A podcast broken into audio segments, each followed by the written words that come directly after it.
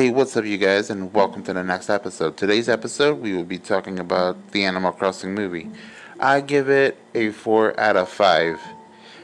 If you're a big fan of Animal Crossing, I definitely recommend it. I, I've seen it, and I think it's well. The script was well written, the cast was well casted. Um, yeah, it's it's a good movie. They dubbed it in English so you you could understand what they were saying. And yeah, it's basically the game. Basically like the game, but in real life.